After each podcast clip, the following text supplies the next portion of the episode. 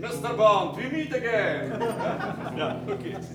W kolejnym odcinku podcastu James Bond Team.pl witają Was Przemek Bartnik, jamesbond.com.pl i Marcin Tadera, jamesbond.org.pl. W dzisiejszym podcaście zakończymy, prawda Przemek? Zakończymy temat omawiania filmu Skyfall.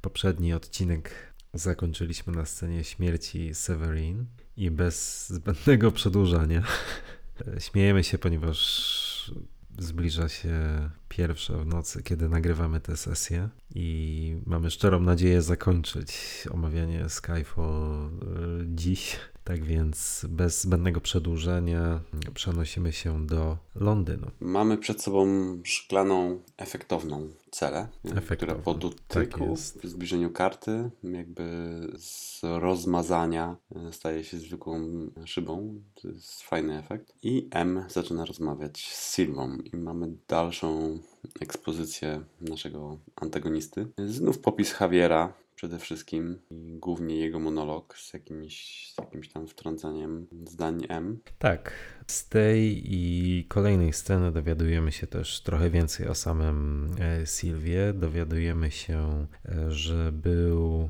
agentem MI6 prowadzonym przez M w czasach, kiedy ta sta- służyła w Hongkongu. Pod koniec lat 90., kiedy Hongkong był zwracany Chinom, M poświęciła Sylwę w imię bezkrwawego przekazania czy zwrotu Hongkongu. Po tym jak Silva zaczął podejmować akcje, nieautoryzowane akcje przeciwko Chinom, Chińskiej Republice Ludowej. Z kolei, jeśli mnie pamięć nie myli, z, wcześniejszej sceny dowiedzieliśmy się, że Silva stacjonował w, Ho- w Hongkongu w latach 86-97. Tak więc coś więcej dowiadujemy się o samym Sylwie, co jest zawsze jest fajne, ponieważ e, no, nie czarujmy się, niektórzy, niektórzy antagoniści w tej serii cierpią na bardzo e, wyraźne niedopisanie. Tutaj akurat Sylwie starano się to backstory dopisać, co się chwali. Dokładnie, udaje się to całkiem nieźle. Historia jest ciekawa i w kontekście e, M, fabuły i tak dalej. Mhm. Mhm. Krótka, ale też nie wydaje mi się, żebyśmy potrzebowali czegoś, czegokolwiek więcej. Chyba dowiadujemy się wszystkiego. Mhm. To, czego się nie, dowie, nie dowiemy od samego Sylwy, za chwilę dowiemy się w dialogu M z, z Jamesem. Z Bondem. Więc naprawdę przyzwoite przedstawienie postaci. Tak Do jest. tego dochodzi jeszcze typowy standard dla bondowskiego antagonisty, czyli objawienie deformacji, jaką jest kwestia wypalonej szczęki. Tutaj też CGI wchodzi w grę, kiedy Sylwa prezentuje swoją metalową szczękę. Mhm. CGI, które, któremu do doskonałości dość daleko. Ale mnie jakoś właśnie nigdy tak bardzo nie, nie raziło to. Rzeczywiście, oczywiście widać tutaj efekty komputerowe, ale nie boli mnie to tak jak wybuch MI6. Mhm. Nie, ja nawet nie twierdzę, że mnie jakoś szczególnie boli, ale faktycznie pewna sztuczność e, jest widoczna. Mhm. James jest trochę zmieszany. I może nie wstrząśnięty, ale zmieszany. Okropny suchar na rozpoczęcie podcastu. W każdym razie nim cały czas targają jakieś takie emocje, przynajmniej ja to tak od, odczytuję i taka niepewność yy, i co do zaufania M do jego osoby, o czym świadczy początek filmu zresztą. Rozkminka, depresja, jakaś, jakaś refleksja y, Jamesa na swój temat, tak myślę. Y, I tutaj ja widzę taką jakby kontynuację cały, cały czas tego wątku. James patrzy na M z taką trochę niepewnością, wie, że go zdradziła i zostawiła na, na pastwę losu i myślę, że może to też rozkminiać w kontekście y, swojej osoby i tego, co jemu się przydarzyło. Mhm. Znaczy masz na myśli to, że Bond dochodzi do wniosku, że em, dość łatwo przychodzi poświęcanie e, swoich agentów w imię wyższych celów. Tak, dokładnie tak. To, że widać, że on cały czas procesuje to w głowie, jaka jest M może y, i tą kwestię zaufania, o którą ma cały czas i miał pretensje do, do M. I M to widzi i też dlatego zaczyna chwilę później mm, tłumaczyć, co się stało. No okej, kupuję to. Przenosimy się do Q. Do Q i jego piaskownicy, a raczej nie wiem jak to powiedzieć, jej braku. Q daje się podejść. Mamy tutaj standardowe grafiki dziwnego kodowania. Pracuję z programistami na co dzień i pracuję w IT. Nie miałem jeszcze możliwości obcowania z tak fajnym kodowaniem. Mam nadzieję, że kiedyś tak będzie moja, moja praca wyglądała. Ale niech was ta kinematografia i filmy nie zwiodą. To wygląda to trochę inaczej. Odrobinkę, tak. Tak, kodem do rozszyfrowania bazy danych jest mapa Londynu, jest nazwa jakiejś stacji metra. No ale okej, okay, to nie pierwszy film, w których twórców poniosła fantazja i, i hakowanie przedstawiają w taki bardzo fantazyjny sposób. No właśnie, w sumie to jest dla mnie mega zastanawiające. Ja rozumiem, że programowanie wygląda na nudną sprawę, ale gdyby tam pokazać po prostu zwykły kod e, i ktoś przegląda i wpada na pomysł, żeby, nie wiem, znaleźć jakieś hasło czy cokolwiek, nie wiem, to wyglądałoby to mimo wszystko odrobinę realniej. Tak, i ja nawet nie zamierzam tego bronić, ponieważ to już szczerze mówiąc w Golden Eye z 95 roku e, wyczyny Borysa były znacznie bardziej przekonujące. Dokładnie. Ja nie spodziewałem się, że będziesz tego bronił. ja się dopiero rozkręcam. nie, to, to wygląda po prostu słabo. Wszystko zrobione po to, żeby, nie wiem, pokazać spostrzegawczość Bonda. Chyba, bo inaczej tego wyobrazić, wytłumaczyć nie, nie potrafię. No ale to jest tylko wstęp do tego, co będzie co będzie za chwilę? Ucieczka Silva. Ucieczka Silva. Okazuje się, że hasło wprowadzone jako klucz, czyli nazwa starej stacji metra, Granbury, tak? Mhm, jakoś tak. Okazuje się hasłem do uruchomienia jakiegoś nieprawdopodobnego wirusa, który zaczyna umożliwiać Sylwie efektowną ucieczkę. Marcin? Nie, ja właściwie jestem ciekaw, co ty masz do powiedzenia na temat tej ucieczki, bo dobra, to już wykładając karty na stół. W tym momencie dla mnie ten film, okej, okay, zdarzało mi się raz czy dwa wytknąć pewne nielogiczności scenariusza tego filmu do tej pory, ale w w większości przypadków były to takie kwestie, powiedzmy, które można było skwitować jakimś humorystycznym stwierdzeniem, przymknąć na nie oko mniej lub bardziej. Natomiast w tym momencie ten film się kompletnie zaczyna rozjeżdżać i załamywać. Robi się naprawdę, naprawdę absurdalny. I na wstępie tej serii podcastów wspomniałem o tym, że w większości na tym filmie potrafię się bardzo dobrze bawić. I teraz mamy moment, w którym przestaje się potrafić dobrze bawić, ponieważ poziom absurdów, jakiego będziemy za chwilę doświadczali, jest naprawdę nieakceptowalny. To, co za chwilę zobaczymy, jest przykładem tak nieprawdopodobnie leniwego scenopisarstwa, ale to jest jeszcze mało, bo ucieczka Silwy z aresztu MI6 jest tak bezczelnie przedstawiona w sposób urągający inteligencji widzów, że mnie ta scena po prostu wyprowadza z równowagi i, i autentycznie irytuje. Będę się powtarzał tak jak często, niestety nie mam jakichś super argumentów do tego, żeby zabić tą kwestię nielogiczności. Oczywiście jest to, jeżeli się tak głębiej zastanowić nad tym, jest to totalną bzdurą.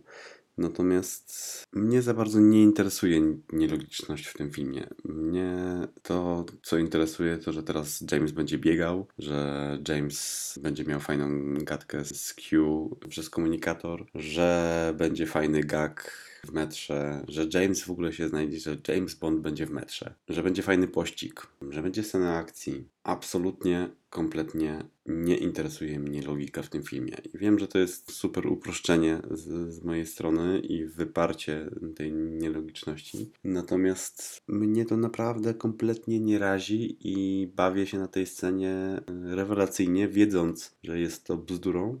Kompletnie mi to nie przeszkadza.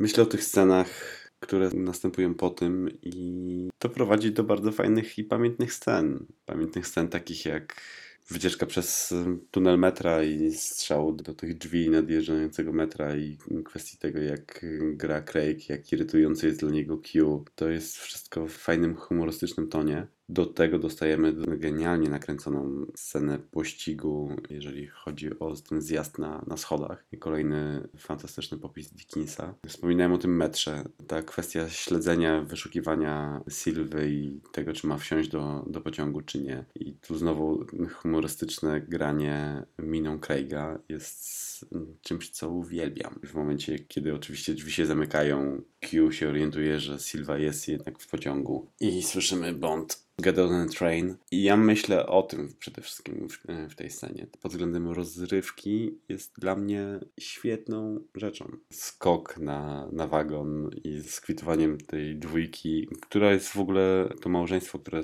stoi w metrze i facet mówi chyba śmieszno mu do domu. To to jest jakaś dwójka w miarę znanych teatralnych e, aktorów i to pewnie Londyńczycy, Brytyjczycy ich rozpoznają. My nie mamy zielonego pojęcia, mm -hmm. kto to jest. No ja na pewno. Ja też nie.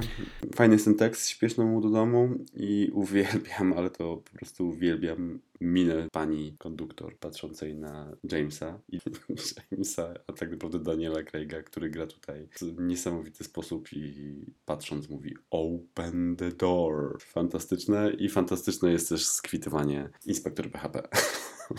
uwielbiam, uwielbiam i zapominam w momencie o tym, że to wszystko było jednym wielkim planem Sylwy. Z pewnego punktu widzenia ci zazdroszczę. Natomiast ja niestety nad tym, co się teraz dzieje na ekranie od tej sceny, to ja już nie potrafię przejść do, nad tym do porządku dziennego. I chciałbym być dobrze zrozumiany. Postaram się, mam nadzieję, precyzyjnie dookreślić. I ja nie oczekuję od filmów o Jamesie Bondzie, że będą się cechowały jakąś szczególnie złożoną, zawiłą fabułą, pełną twistów, nieprzewidzianych zwrotów akcji, zaskakujących rozwiązań i tak dalej, i tak dalej. Ja tego od serii o Jamesie Bondzie nie oczekuję. Wolę po stokroć klasyczną formułę fabuły, prostą, ale z w miarę sensownie zachowanym ciągiem przyczynowo-skutkowym. W Skyfall ja jako widz jestem traktowany jak idiota w tych scenach. No bo co my tu widzimy? Próbuje się nam wmówić, że, bo tak wyraża się Q i chyba Bond mu przytakuje, że wszystko, co się dzieje na ekranie w tej chwili, wszystko, co się dzieje w MI6, jest częścią większego planu Silwy. Planu, który wymagał wielu lat przygotowań. No i teraz tak, mm, Silva jest złapany i jego ucieczka po pierwsze zasadza się na tym, że spec od IT, kwatermistrz, podłączy jego laptopa do wewnętrznej sieci, ty z pewnością jesteś to w stanie wytłumaczyć lepiej, e, do wewnętrznej sieci MI6, a nie do piaskownicy, do wyizolowanego środowiska, wpuszczając e, tym samym do tej sieci, nie wiem, wirus, trojan, jak zwał, tak zwał. No, w żadnej korporacji, w żadnej firmie i w żadnym. No to, to jest. Nie miałoby takie coś racji bytu. Ale to jest jeszcze oczywiście. To jest detal. Natomiast zwróć uwagę na samą ucieczkę Sylwę z aresztu MI6. Znaczy, nie zwrócisz na to uwagi, bo tego nie widzisz. Ale nie widzisz tego, tej ucieczki Sylwy z aresztu, nie dlatego, że twórcy postanowili tutaj zastosować filmowo, filmową elipsę, czyli to jest taki zabieg fabularny, w którym masz przejście z punktu A do punktu C z pominięciem punktu B, bo sobie jesteś w stanie je dopowiedzieć i nie ma ono większego znaczenia. Nie. Ucieczki Sylwy z aresztu MI6 nie widzisz dlatego, że nie dało się tego w żaden sposób nieurągający logice pokazać. Ale ponieważ ten zabieg fabularny był potrzebny, więc mimo wszystko postanowiono go zastosować. Bo jak jesteś w stanie pokazać, że Silva, przy którym są uzbrojeni strażnicy, jest w stanie ich obezwładnić i uciec? Nie było sposobu na przekonujące pokazanie tego, więc postanowiono tego nie pokazywać. A już kompletnie rozbrajająca jest scena, w której Bond dobiega do tego pomieszczenia, w którym była cela. Zwróć uwagę na to następnym razem, jak będziesz ten film oglądał. Bond biegnie do pomieszczenia, w którym znajdowała się cela, w której był przetrzymywany Silva. Wbiega do tego pomieszczenia, widzi dwa trupy i pustą celę. Ale w korytarzu, który prowadzi do tego pomieszczenia, trójka agentów MI6 pracuje, jakby się nic nie stało. To jest dosłownie 10 kroków od tego pomieszczenia. W korytarzu 10 kroków od tego pomieszczenia. Przecież to jest tak absurdalnie wyglądające na ekranie, że ja nie potrafię nie wiem, co myślał Mendes i spółka, decydując się na pokazanie tego autentycznie, naprawdę, albo zaraz może najlepiej znajdź sobie na YouTubie tą scenę, żebyś, żebyś wiedział, do, do czego zmierzam. 10 metrów od celi Silwy, trójka agentów MI6, pomimo tego, że syreny wyją, pomimo tego, że 10 metrów, 10 kroków od nich leżą dwa trupy, oni sobie na tym korytarzu stoją i pracują, pochylają się nad czymś, nad jakimś biurkiem, jakby się nic nie stało. To wygląda tak głupio. Wszystko stało się tak szybko, Marcin. To... No tak, tak, tak, jasne, jasne, jasne, jasne. Ale sam fakt, że zdecydowano się i jestem absolutnie pewien, że przez to, że nie potrafiono wymyśleć sposobu na wydostanie się Silwy z aresztu, z celi i obezwładnienie dwóch strażników, a następnie ucieczkę, z pełną premedytacją postanowiono po prostu tego nie pokazywać. Podczas gdy tak naprawdę, jeśli scenariusz się nie klei, powinno się albo scenę przepisać, albo z niej zrezygnować, albo w ekstremalnym przypadku cały scenariusz wyrzucić do kosza, ale ponieważ sam koncept najwyraźniej, twórcy samym konceptem byli zafascynowani i pomysłem na rozwój scenariusza, więc postanowiono poświęcić elementarną logikę na rzecz tych efektownych zwrotów akcji, o których mówiłeś wcześniej. Pamiętasz, jak omawialiśmy człowieka ze złotym pistoletem. Jest tam scena, w której Bond po ucieczce ze szkoły karate Haifata walczy z, z uczniami Haifata, w czym pomaga mu Hip i jego siostrzenice, a następnie twórcy założyli sobie, że pokażą, pokażą ucieczkę łodzią motorową Bonda. Więc nabijaliśmy się ze sceny, w której Hip ze swoimi siostrzenicami wskakują do Mercedesa, do, do samochodu i odjeżdżają, Mhm. nie zważając na to, że Bond biegnie za tym samochodem. I my się nie, jako widzowie nie rozumiemy, dlaczego oni nie poczekali na niego, dlaczego Bond nie wsiadł do tego samochodu, a oni odjechali bez niego, pomimo tego, że Bond za tym samochodem biegł. To nie ma żadnego logicznego wytłumaczenia i nie ma prawa mieć żadnego logicznego wytłumaczenia. Poza tym, że twórcy chcieli pokazać najpierw scenę bijatyki pod szkołą Haifata, a chwilę później scenę pościgu y, motorówkami, więc poświęcili tę logikę po to, żeby akcja potoczyła się zgodnie z ich oczekiwaniami, pomimo tego, że to wygląda na ekranie idiotycznie. I to, co widzimy w tych scenach w Skyfall, to jest dokładnie ten sam poziom absurdu, jaki był w tej konkretnej scenie w Człowieku ze złotym pistoletem. Z tą różnicą, że Człowiek ze złotym pistoletem zasadniczo fabuły miał, czy ciąg przyczynowo-skutkowy w tym filmie był całkiem niezły. Abstrahując od tego, że McGuffinem był tam agitator soleksowy, czyli jak zwał, tak zwał. E, czyli bardzo przedziwny McGuffin, ale ciąg przyczynowo-skutkowy jednak dla scenariusza powinien być kluczowy, bardziej kluczowy niż efektywność akcji i sposób jej przebiegu. I dla mnie jest nieakceptowalne poświęcanie logiki i to takiej elementarnej logiki na rzecz e, rozwoju scenariusza zgodnie z zamysłami, pierwotnymi zamysłami scenarzystów. Tego nawet nie można nazwać błędem scenariuszowym. To jest po prostu ordynarne lenistwo scenarzystów. I dla mnie to jest po prostu nieakceptowalne, co w tych scenach zrobiono, bo zrobiono po prostu ze mnie jako z widza idiotę.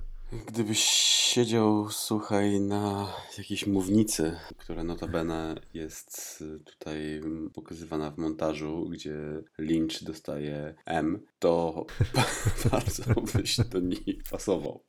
To, w jaki sposób potrafisz opowiadać o tej scenie, w pewien sposób budzi we mnie podziw dla, dla tego, ile niesamowitych słów jesteś w stanie sformułować do określenia bzdur, jakie tutaj zapadają. Natomiast gdyby posadzić Mendeza przed tobą, to myślę, że nie odezwałby się słowem. Myślę, że miałby to gdzieś co mam mu do powiedzenia? Pewnie tak, ale właśnie może z tego powodu, że też założył, że ludzie będą mieli gdzieś to, co się tutaj dzieje na ekranie. Ale ja nie wiem, czy to jest dobre i słuszne założenie. Naprawdę ja nie wiem. Pewnie, że. Ja też nie wiem, czy to jest dobre, jest... ale jestem w 100% w stanie ci powiedzieć, że jest mnóstwo ludzi, którzy tak właśnie do tego podchodzą. Całą pewnością jest całe mnóstwo ludzi, e, którzy tak właśnie do tego podchodzą, co nie zmienia faktu, że w scenariuszy nie powinno się w ten sposób pisać, bo to jest niezgodne ze sztuką scenariuszową. I to, od czego zacząłem ten nieco przedługawy wywód, to to, że naprawdę. Nieco, Marcin, musimy kończyć już. że ja nie oczekuję od filmów o Bondzie, że będą siliły się na złożoność e, scenariusza na poziomie, no nie wiem, nawet do jakiego filmu tego to, to przyrównać. Ale jeśli już wprowadzać tak zawiłe zabiegi fabularne, no to zróbmy to tak, żeby to miało ręce i nogi, żeby przynajmniej stwarzało pozory prawdopodobieństwa, a nie że świadomie i z premedytacją zarzuca się pokazanie pewnych rzeczy tylko dlatego, że ich się pokazać nie da. Ja mam o tę scenę, naprawdę mam żal do Mendesa, bo to jest cios poniżej pasa i to jest zagranie niegodne takiego twórcy. Da się wyczuć, że masz pewien żal. Nie wiem, co powiedzieć na to, Marcin. E, naprawdę, znaczy myślę, że po prostu... Może za 10 lat.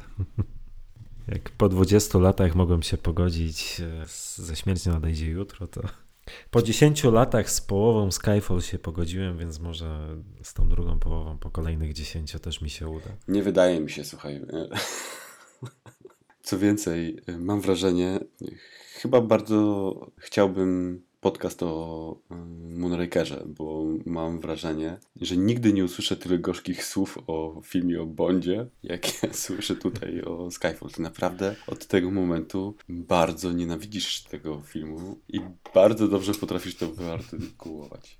Zazdroszczę, kompletnie nie rozumiem, dlaczego nie potrafisz się na tym bawić, e, mimo tego, że wytaczasz tutaj działa, jakimi są twoje argumenty, których nie da się podważyć, to jednak, kurczę, no ta kwestia rozrywki tutaj dla mnie kładzie to wszystko, co mówisz na łopatki i kompletnie, kompletnie mnie to nie interesuje. Nie do końca też się zgadzam z tym, że Mendes ująłeś to w taki sposób traktuje widza jak idiotę. Nie czuję się idiotą, dobrze bawiąc się na tej scenie. Więc to jest kwestia po prostu preferencji widza i tego, czego tak naprawdę oczekujesz od tego filmu? Czy dobrej rozrywki i dobrej zabawy, czy dobrej rozrywki wynikającej z logicznych wydarzeń na ekranie? Mhm. Ale ty przedstawiasz w tej chwili fałszywą alternatywę. Zdajesz sobie z tego sprawę, ponieważ dobra rozrywka, dobra zabawa i solidny scenariusz z e, rozsądnym ciągiem przyczynowo-skutkowym się nie, nie wykluczają.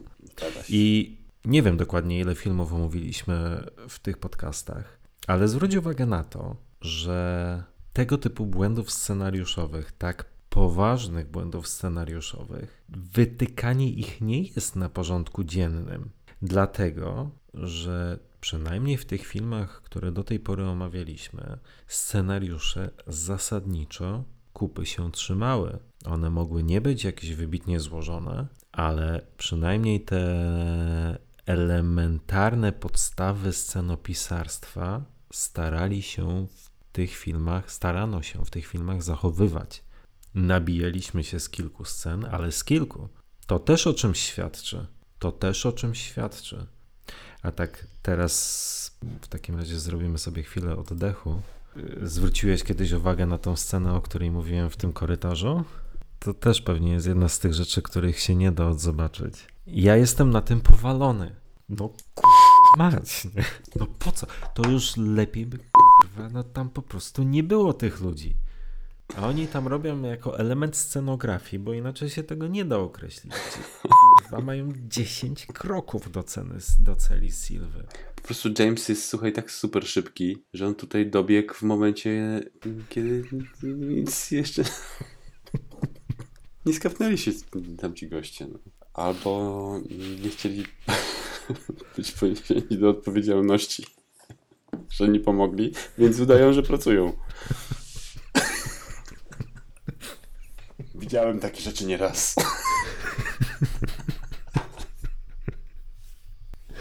Ale dobra, już tak e, obiecuję, konkludując tę moją tyradę. Faktem jest, i to przyznaję, bo to często wychodzi z, tej naszej, z tych naszych rozmów na temat Skyfall, że ty i ja postrzegamy ten film inaczej. Zawsze uważałem i uważam do dziś, że Skyfall próbowało mi wmówić, że jest czymś więcej niż kinem rozrywkowym. Choćby przez te elementy artyzmu, o których rozmawialiśmy już, symbolizm i tak dalej, i tak dalej. I z tego powodu wychodziłem z założenia i postrzegałem ten film w ten sposób, że to nie jest na przykład jeden z filmów ery Rogera Mura, gdzie ewentualne nielogiczności scenariusza Roger Moore kwitował uniesioną brwią, dając widzowi do zrozumienia, że to, co się dzieje na ekranie, nie należy tego traktować do końca poważnie. I tutaj oczywiście dygresja w dygresji. E, wcale nie uważam scenariuszy ery Rogera Mura za, za złe, zwłaszcza tych pisanych przez Maybauma i, i Wilsona. Wręcz przeciwnie, to akurat są przykłady tych scenariuszy, o których mówiłem wcześniej, które być może nie są szczególnie zawiłe, ale są cholernie dopracowane, jeśli chodzi o ciąg przyczynowo-skutkowy. Zresztą nad paroma się już zdążyliśmy w tej serii e, podcastów zachwycać. Natomiast ja nie widzę w Skyfall tego uniesienia brwi, które każe mi przymykać oko na wszystko, co się tam dzieje w imię, no właśnie w imię czego. Dlatego no też nie zamierzam, nie jestem w stanie, nie potrafię usprawiedliwiać twórców, tak jak ty to robisz, a czego ci w pewnym sensie zazdroszczę, no bo to, o czym mówiliśmy na początku, mm, ty widząc te wszystkie mankamenty scenariuszowe, ty potrafisz rzeczywiście przymknąć na nie oko, ponieważ tobie film dostarcza rozrywki dokładnie takiej, albo może nie dokładnie takiej, jakiej oczekujesz, ale y, rozrywka, jaką ten film ci dostarcza, rekompensuje ci mankamenty tego filmu. Czego ja o sobie niestety powiedzieć nie mogę, i myślę, że to jest największa, czy główny powód, dla którego my ten film odbieramy mimo wszystko inaczej. zupełnie inaczej. Mhm. Słuchaj, jak nie wiem co powiedzieć, zawsze uciekam w żart, więc mm, jeden powiem. Jak ja bym miał opowiadać o tej scenie, to bym powiedział, e, mimo tego, że mam tutaj 83 punkty, to bym powiedział, no i Silva ucieka i tyle. I przeszedł do tych wszystkich scen zajebistych, które tutaj e, wymieniałem. Dlatego tak mocno rzeczywiście różnimy się w e, odbiorze akurat tych scen, bo to jest dla mnie absolutnie tutaj nieważne. Mhm. No i tyle, już nie będę się powtarzał, natomiast chciałbym Ci powiedzieć, że jeżeli nie zdążymy teraz omówić tego filmu do końca, to będzie tylko i wyłącznie twoją winą. E, I wiesz co? I, e, I zgadzam się z tobą. E, dziękuję. Ale ponieważ ty przez kilka kolejnych scen tak ładnie już przeszedłeś, wymieniając wszystko to, co w nich najlepsze, mhm. przymykając oko na mankamenty ewentualne. Silva ucieka. Silva ucieka. Nawiasem mówiąc, czy ja dobrze rozumiem, że w scenie w Exp eksplozji, nie w scenie, w której jest... Jeszcze to. Nie, nie, nie, nie. Naprawdę nie do tego zmierzam, chyba. W pewnym momencie, jak to scenę opisać? Rozumiem, że przechodzimy do kwestii y, zaplanowania przez Silwę wybuchu.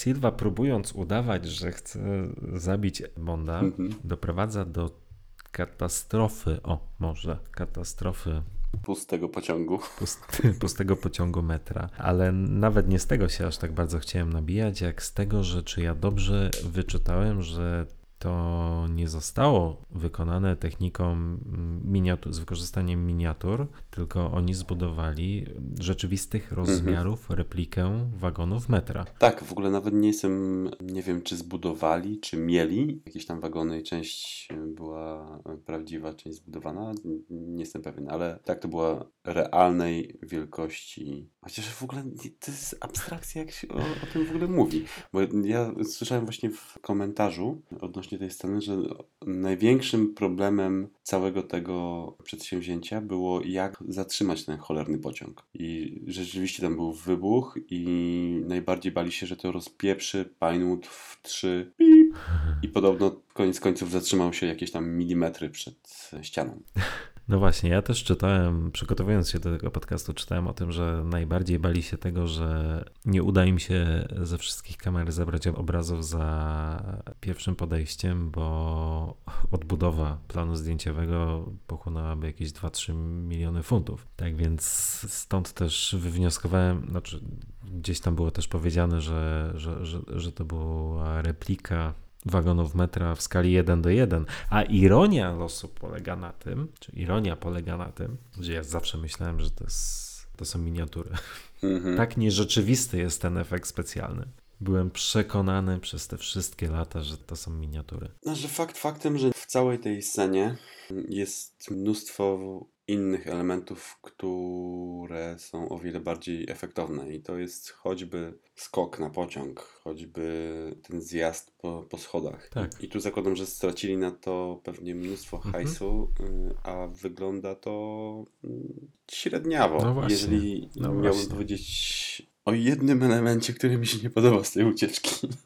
Może nie to, że mi się nie podoba, ale najmniej mnie interesuje kwestia tego pociągu i tego wybuchu i, i tego, co pewnie miało być niesamowicie widowiskowe, jest takie se pusty pociąg wpada gdzieś do, do dziury i tyle. Mhm. Scena, która kompletnie niczemu nie służy, niczego nie wnosi do akcji. Mhm. No okej, okay, dobra. E, powoduje pewne zamieszanie na powierzchni. Ale właściwie to nie wiem, czy taki był cel Silwy, czy Silva rzeczywiście celował w Bonda. Nie, to, no nie wiem, bo jego umysł jest znacznie bardziej złożony niż mój i ja nie jestem w stanie do końca pojąć jego geniuszu jego planu. Najgorsze, że tak to przedstawia, tak? Tak to przedstawia, jakby to było dla Bonda. Natomiast myślę, że już nie ma co się pastwić nad planem Sylwey. i to było po prostu coś, co sobie zaplanował do wzbudzenia, zamieszania, tak jak to powiedziałeś. I tyle, zostawmy to. Dobra. Silva ucieka. Silva ucieka. Dokładnie. Montaż przeplata się z linchem nad M, o którym już wspominałem. Tam też pierwszy raz, chyba pierwszy raz, Malory wzbudza sympatię i widza i M, kiedy zaczyna jej bronić. To jest sprytny zabieg budujący pozytywne uczucie co do tej postaci i to jest tak, fajne. Sprytny zabieg fabularny. Mamy wiersz ten, Tensona. To ogólnie pachnie trochę patetyzmem. Mm-hmm. No, trochę to jest pewne niedopowiedzenie. Natomiast też mi to nie przeszkadza. Nie wiem jak tobie, czy ty już jesteś w fazie przeszkadza mi już wszystko? nie, nie. E, czuć nienaturalność tych linii dialogowych, bo raczej w prawdziwym świecie myślę, że tego typu tekst sprzedawany w parlamentarnej komisji przed parlamentarną komisją pewnie nie miałby racji bytu, ale wpisuje się w poetykę filmu, więc akceptuję to. Nie robi na mnie większego wrażenia. Myślę, że to jest kierowane głównie dla Brytyjczyków i brytyjskiej widowni. Tak więc na mnie nie robi to większego wrażenia, ale też nie przeszkadza mi jakoś szczególnie, tak jak już wspomniałem przed chwilą, wpisuje się w poetykę tego filmu. Ale natomiast w tej scenie tyradę tej Claire Dower, bo tak się nazywa członkini parlamentu, która przesłuchuje M, prowadzi przesłuchanie M, a której tyradę ucina e, Mallory. Rzeczywiście jest to postać, która ma wzbudzać widzu raczej antypatię. Natomiast nie sposób odmówić jej racji, jakkolwiek na to nie spojrzeć, a M w tej scenie po raz kolejny zachowuje się, czy spróbuje ja od, oglądając tę scenę odnoszę wrażenie, że M jakby nadal nie do końca. Broni swoich racji, nie widząc swoich błędów. Tak, samokrytyka M wydaje się być chyba niewspółmierna do tego, co rzeczywiście się wydarzyło. Wiersz Tennysona, bieg Jamesa, Daniel zajebiście biega. Silva strzela do M, Malory ją ratuje. Kolejna scena budująca po kawałeczku zaufanie do, do tej postaci. Wpada James, mierzy w Malorego, mruga okiem i przynosi pistolet na, na gaśnicę. Strzał, zasłona dymna i to jak James wchodzi i strzela, to jest coś, co też bardzo, bardzo lubię. Silva ucieka. Dalej. Tym razem po prostu ucieka. No i widzisz. Nie, muszę, przepraszam. Muszę. Ty po raz kolejny wpisujesz się w Twoją narrację i jakby sposób postrzegania tego filmu, kiedy wspomniałeś o tym, że no, Silva wchodzi na przesłuchanie, dostrzela do M, kwitujesz jednym zdaniem coś, co znów jest pozbawione kompletnie sensu. Jest przedstawione absurdalnie. Nie chcę teraz oczywiście burzyć Twojej percepcji filmu Skyfall, no ale umówmy się, że ta scena jest też kompletnie z dupy. Dlaczego? Strzelam, że mi teraz wyłożysz dlaczego. Natomiast dlaczego na to zwracasz uwagę? Dlaczego na to zwracam uwagę? No nie wiem, no pewnie dlatego z tych samych powodów, o których mówiłem wcześniej, że film za sprawą swojej konstrukcji próbuje mi wmówić, że jest w pewnym sensie szczególny, podkreślając chociażby geniusz Silwy i jego wybitne umiejętności planowania, czego wyrazem są chociażby tak prostackie zagrywki, jak ta idealna synchronizacja, tak, kiedy Silva ucieka z aresztu, tutaj jego współpracownicy mijają się w idealnych momentach, podają mu tak mundur i tak dalej, i tak dalej, co oczywiście też e, nie ma za grosz sensu, ale na to akurat jestem w stanie przymknąć oko, natomiast no, jeśli próbuje mi się wmówić, że trzy uzbrojone osoby są w stanie wtargnąć do siedziby no nie wiem dokładnie, w Londynie, w Londynie, w kraju, w którym jeszcze 15 lat wcześniej toczyła się wojna domowa, w kraju, w którym 7 lat wcześniej Al-Kaida dokonała ogromnych zamachów na metro i, i, próbuje mi się wmówić, że można od tak po prostu sobie wejść uzbrojony w pistolet do siedziby parlamentu na przesłuchanie komisji szefa wywiadu. No, no nie, no, no, no proszę cię, tak? On rozwala dwóch strażników. No, ja wiem, że ja się czepiam, ja mam świadomość tego, że ja się czepiam, ale no ja już jestem na tym etapie wykolejenia, o którym wspomniałem w pierwszym odcinku i to już jest ta część filmu, gdzie ja nie potrafię czerpać przyjemności z wielu, wielu pokazywanych scen. Doceniam ich kunszt filmowy, sposób realizacji, zdjęcia, muzykę. Montaż, kapitalny jest montaż w tych scenach. To przyznaję. Natomiast no, z logiką ten film jest bardzo na bakier i to już zaczyna mi przeszkadzać. A naprawdę trzeba się postarać, żeby logika filmu mi zaburzała jego odbiór. Nie wierzę ci. Silva ucieka. Tanner odprowadza M do samochodu, który odjeżdża, a kierowcą okazuje się James. No i generalnie tutaj zaczyna się akt trzeci już pełną gębą, w którym coś czuję, że jeszcze nie raz nie raz zderzę się z mocną krytyką. Natomiast James zabiera M do swojej dziupli, do garażu, w którym ma wszystkie swoje rzeczy, które ukrył najwyraźniej przed MI6, żeby nie, sprzedała, nie, nie sprzedało tak samo jak i jego mieszkania. No i dalej bawimy się już kwestią nostalgii, kwestią tęsknoty za starymi filmami i kontynuacją nawiązywania do starych filmów. Zanim wiedziesz na logikę przedstawienia tego, co jest w garażu, to chcę tylko powiedzieć, że kino w Londynie w momencie, kiedy on otwiera ten garaż i pojawia się DB5.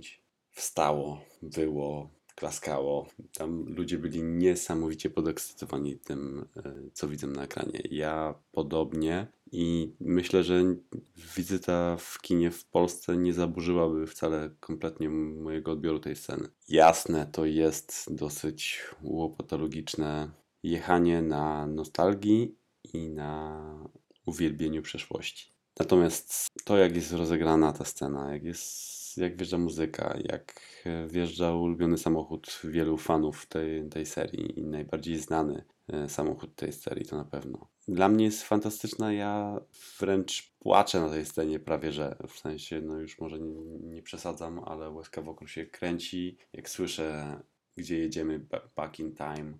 To jest coś, co naprawdę bardzo, bardzo lubię i nie razi mnie to nic. Zaczyna mi się bardzo ciężko gadać e, o tym filmie i to wszystko przez ciebie. Chciałbym, żebyś wiedział.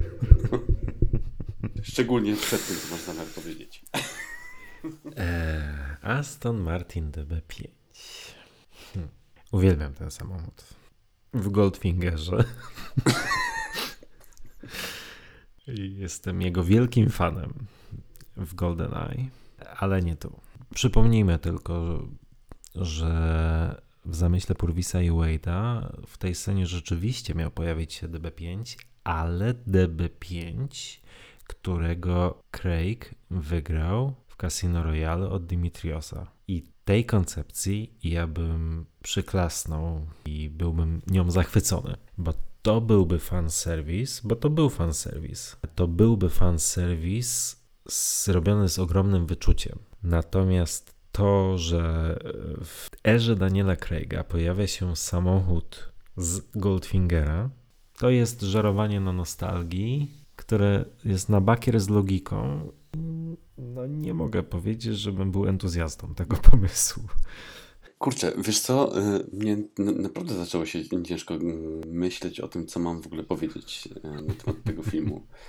I zastanawiam się, jak powoli od tego momentu ujmować w słowa to, co, mi, co mi się tu podoba. Nie, dobra, jedziemy dalej. E, tak, DB5. Może mi będzie łatwiej, jak wyłączę kamerę. Ale żeby było zabawniej i też nie potrafię tego wytłumaczyć, ten sam DB5 w Nie czas umierać mi nie przeszkadza. To jest ciekawe.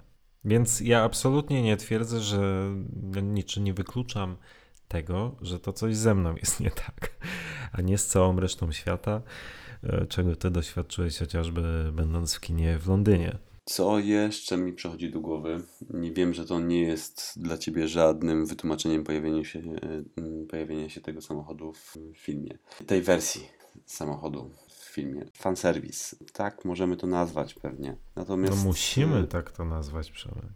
Natomiast to jest po prostu coś, co jest ładowane do filmu na 50. rocznicę serii. W Die, na, w Another Day przechadzaliśmy się po y, magazynie pełnym takich y, nostalgicznych pamiątek. I też to krytykowaliśmy. I też to krytykowaliśmy. Tu mamy praktycznie jeden taki element, który wbija aż na taki poziom nostalgii. Może gdyby takich elementów było więcej, może też bym krytycznie się o tym wypowiadał. Natomiast tu absolutnie nie i to mi bardzo gra tak naprawdę z, z resztą filmu. Nie traktuję tego samochodu tutaj jako od czapy. Znaczy jest od czapy, ja mówiąc od czapy mam na myśli to, że w Daniela Craiga ten samochód nie powinien istnieć. On wprowadza pewne zamieszanie, e, no bo zauważ, nawet dzisiaj wiele osób, o tym też już rozmawialiśmy, wiele osób ma problem z odcięciem ery Daniela Craiga od pozostałych filmów o Jamesie Bondzie, bo tak powinno to funkcjonować. Era Daniela Craiga jest oddzielnym bytem od wszystkich innych filmów serii, natomiast Mendes dla tego fanserwisu i nie wiem, realizując swoje ambicje i swoje wyobrażenia, no postanowił zaburzyć to uniwersum i tę linię czasową, wprowadzając do niego element, który nie powinien tam istnieć. Ja wiem, że to jest czep... znaczy inaczej, ja wiem, że słuchając mnie teraz można odnieść wrażenie, że już naprawdę wymyślam argumenty niestworzone, żeby się czepiać i w ogóle jak może się tego czepiać, skoro wszystkim się to podoba i ja zdaję sobie sprawę z tego, że jestem zapewne w mniejszości, a może nawet zdecydowanej mniejszości, której to przeszkadza, ale mi to przeszkadza. I tak jak już mówiłem, DB5 wprowadzone tak jak w Casino Royale, fantastycznie, super. I gdyby to był ten DB5, który był w Casino Royale, to ja bym tutaj naprawdę oklaski na stojąco. No ale nie jest. Jest to DB5 z Goldfingera. Tak, DB5 z Goldfingera, natomiast w filmie, który tak naprawdę w erze Craiga ma się nijak do części poprzednich i części następnych. Skyfall jest takim trochę wyłomem w serii Craigowskiej. Okej, okay, Spectre na tak, siłę był, go... Tak, e... był kręcony. I to Mhm. prawda, bo o tym też nie mówiliśmy, że po Casino Royale, po Quantum of Solace spodziewano się pewnie, że kolejny film będzie nawiązywał czy zamykał trylogię. Ta trylogia nigdy nie powstała. Skyfall był kręcony jako oddzielny film, nie mający związku jakby z wcześniejszymi obrazami, a potem w Spectre, z przyczyn, o których rozmawialiśmy przy innej okazji, próbuje się nam wmówić, że jednak nie, że jednak cała ta historia w erze Daniela Craiga stanowi jedną wielką zamkniętą całość, co jest oczywiście bzdurą i to niestety widać i czuć oglądając te filmy. Tak więc nie pamiętam, jaka była Twoja teza, z którą polemizuję. Ale polemizowanie ci dzieje tak dobrze, że już jeden chuj co powiem. Ale weszło mi już. Dokładnie tak.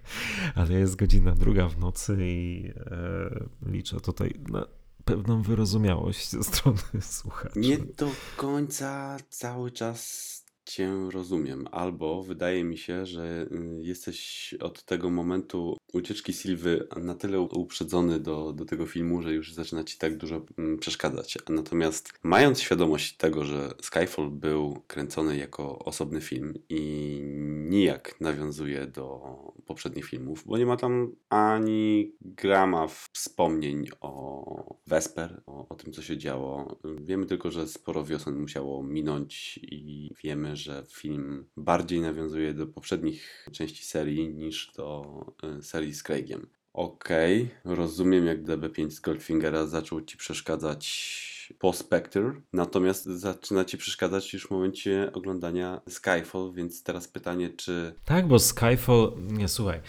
bo zgadzam się z tobą, że Skyfall nie nawiązuje bezpośrednio do Casino Royale i do Quantum of Solace i nie w tym celu powstawał. No ale też nie próbujmy Skyfall wrzucać do jednego worka z filmami o Doktora No do Day Another Day, bo to mimo wszystko jest część uniwersum ery Daniela Craiga, która z tamtymi filmami nie ma nic wspólnego. Tak, no i z którą ciężko się polemizuje, bo mm, podjęto decyzję, że każdy, każdy wcześniejszy i każdy późniejszy film był następstwem wydarzeń poprzednich. No i rzeczywiście ciężko jest y, usytuować tutaj gdzieś Skyfall. Natomiast y, jasne, nie wytnę tego albo nie powiem, że to jest odrębny byt od, od Craigowskiej y, serii, ale wracam do tezy i postrzegania Skyfall w 2012 roku. Nie wiedzieliśmy, że dalej będzie kontynuowany wątek jakby ciągnięcia poprzednich historii i ja zawsze jakby cieszyłem się w ogóle z tego, że to jest odcięcie od, od poprzednich historii. Cieszyłem się, że to jest oddzielny film, trochę, okej, okay, z tymi samymi bohaterami, ale bardziej w stylu starych filmów, w których mam oddzielną historię, oddzielną misję, nie łączące się ze sobą wydarzenia. I teraz przyjmując takie założenie, też i tak ci przeszkadza TB5. Znaczy, wydaje mi się, że albo może ja się nieprecyzyjnie wyrażam, albo się nie rozumiemy, natomiast to, że Skyfall nie kontynuuje wątków zapoczątkowanych w Casino Royale i Quantum of Solace, nie zmienia faktu, że Daniel Craig, albo inaczej James Bond Daniela Craiga, nie jest tym samym Jamesem Bondem, co James Bond, którego portretował Sean Connery. Do tego zmierzam, bo ja się z Tobą zgadzam, że Skyfall nie kontynuuje wątków Casino Royale i nie jest his fabularnie częścią tej sagi, pomimo tego, że potem Spectre nieudolnie próbuje nam to wmówić. Ale nie zmienia to faktu, że to nie jest ten sam James Bond, którym był, bo kiedyś też o tym rozmawialiśmy. Connery, Lazenby, Moore, Dalton i Brosnan grali tę samą postać, tę samą wersję postaci Jamesa Bonda, ale Daniel Craig nie jest już tym samym Jamesem Bondem, co jego poprzednicy. I dlatego obecność w Skyfall DB5 w wersji e, z Goldfingera jest dla mnie, no, jeśli nie niestosowna, to przynajmniej myląca. Może być myląca dla niektórych widzów. I to mam na myśli, czepiając się tego, właśnie z tego względu. No dobra, ale rozumiem, że gdyby tam stało V8, to które stoi w garażu w No Time to Die, to już by było lepiej, bo jest to mm, nawiązanie do starych filmów, ale nie mieszanie z EB5. Mm, nie, nie wiem. Nie, nie Bo mam... nie czujesz takich, takiego zniesmaczenia w No Time to Die, kiedy jest bardzo podobna scena w sumie. Nie, chyba już. Właśnie, no ale o tym też mówiłem przed chwilą, że to samo DB5, bo to jest to samo DB5, w Nie czas umierać mi nie przeszkadza i nie rozumiem dlaczego. Ja to powiedziałem parę chwil, pewnie parę dziesiąt chwil wcześniej. Natomiast oglądając Skyfall za pierwszym razem i za kolejnymi razami, po prostu dla mnie to był taki, no, to, to nie było dla mnie niczym więcej niż fanserwisem. I pewnie V8 w No Time to Die też jest fanserwisem. Zgoda. I nie potrafię ci w tej chwili racjonalnie wytłumaczyć, dlaczego w No Time to Die przechodzę nad tym do porządku dziennego, a w Skyfall, a w Skyfall mi to przeszkadza. Nie wiem. Nie mam pojęcia. Być może Skyfall, po Skyfall pogodziłem się z wizją twórców, e, z tym bardzo specyficznym i luźnym podejściem do, do linii czasowych, do, do, do budowanego uniwersum. Nie wiem, nie mam pojęcia. Nie potrafię tego racjonalnie uzasadnić. Ale faktem jest, że w Skyfall mi to przeszkadzało, a w No Time, no time to Die już jakby trochę mniej. No dobra, jedźmy dalej z tego garażu. Jedźmy dalej w miejsce, w którym, jak to się wyraża, Bond? Zyskamy przewagę. To nie będzie przyjemna końcówka podcastu dla mnie. Ale to już możesz winić tylko Purvisa, Wade'a, Logana i ewentualnie Mendesa, nie mnie. Mm, Tak. Na szczęście, słuchaj, zanim dojedziemy tam, gdzie zyskuje przewagę, mamy tak, kolejną cegiełkę, mm, którą dokłada Mallory do swojej postaci i kwestie okruchów, które zestawiają Q i Tanner, o których pewnie też się wypowiesz. Natomiast yy, To też mnie zawsze rozstrzelało scenopisarstwo w tej scenie. Bo czym są te okruchy? Jak on się wyraża, że mają być na tyle czytelne, żeby mógł je wyłapać, ale nie na tyle oczywiste, żeby podejrzewał, że to jest pułapka, tak? I czym one są? usual things, Marcin.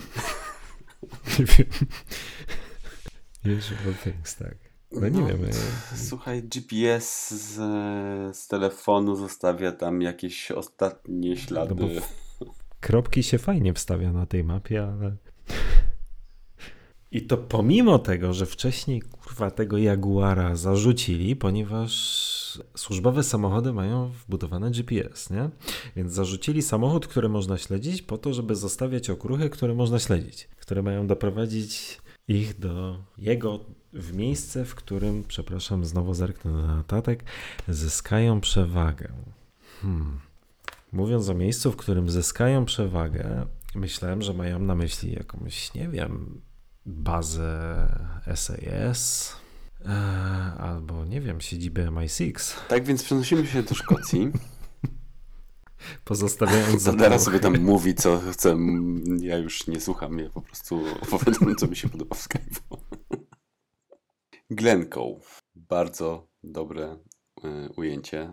Zaczyna się ta scena od świetnego ujęcia, kiedy James stoi przed y, DB5, podziwiając widoki i cały czas y, jakby kontynuując temat refleksyjności, który się pojawia w tym, w tym filmie. M dołącza do niego i próbuje wchodzić w ten temat, natomiast James ma cały czas jakąś założoną skorupę jej w sumie nie dopuszcza, ucina e, dialog z, z M.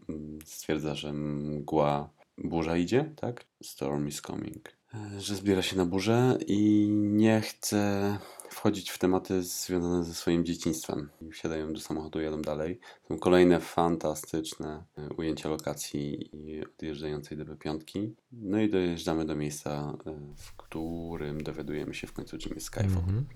Tak. Czy to, czym jest Skyfall, i teraz już pytam na poważnie, w nawiązaniu do naszej rozmowy z pierwszego podcastu, to, czym jest Skyfall, czym okazało się być Skyfall, rozczarowało cię, czy przyjąłeś to? Nie, nie, w żaden sposób nie rozczarowało. Nie miałem chyba żadnych wyobrażeń i oczekiwań, mimo tego, że akurat dom przejawiał się w plotkach i w zdjęciach z planu. Było widać ten, ten dom, nie było wiadomo co, co to jest, co to jest za dom i tak dalej, natomiast e, nie było żadnej mowy o tym, że jest to Skyfall i że to jest nazwa jego posiadłości. Natomiast gdy się o tym dowiedziałem, w żaden sposób mi to nie przeszkadzało, ale też nie zrobiło na mnie chyba zbyt większego wrażenia. Po prostu jakby cegiełka do przeszłości e, Bonda, nad którą ewidentnie mm, sam ma rozkminę w tym filmie. Jasne, okej. Okay. Ja tylko już tak, przepraszam, bo już, żeby oddać filmowi sprawiedliwość. Jeśli dobrze pamiętam kontekst, to, że Bond zabiera M do Skyfall, a nie na przykład do bazy wojskowej albo w inne ufortyfikowane miejsce, wiedząc, że szef wywiadu jest na celowniku dawnego agenta MI6. Logiki być może w tym zbyt wiele nie ma, delikatnie mówiąc, ale na obronę tutaj filmu i scenarzystów tylko dopowiem, że inspiracją dla tego zabiegu fabularnego była powieść Rogue Mail autorstwa Geoffrey'a Householda, która zresztą sama w sobie ma dość intrygującą fabułę i nabrałem szczerze mówiąc ochotę na jej lekturę, ale nie będę, ponieważ mamy godzinę drugą 14, już chyba nie będę wchodził w jej szczegóły, ale jakby powieść ta sprowadza się do tego, że tam pewien bezimienny Anglik musi stawić czoła swoim oprawcom, nie wierząc w to, że Wielka Brytania jest w stanie go ochronić i nie chcąc angażować do pomocy swoich przyjaciół, angażować ich w swoje problemy, postanawia zmierzyć się z przeciwnościami losu samotnie. I to było inspiracją dla tego motywu, który został wykorzystany w Skyfall. Mhm. Tutaj też w ogóle e, M chyba, o ile dobrze pamiętam, w,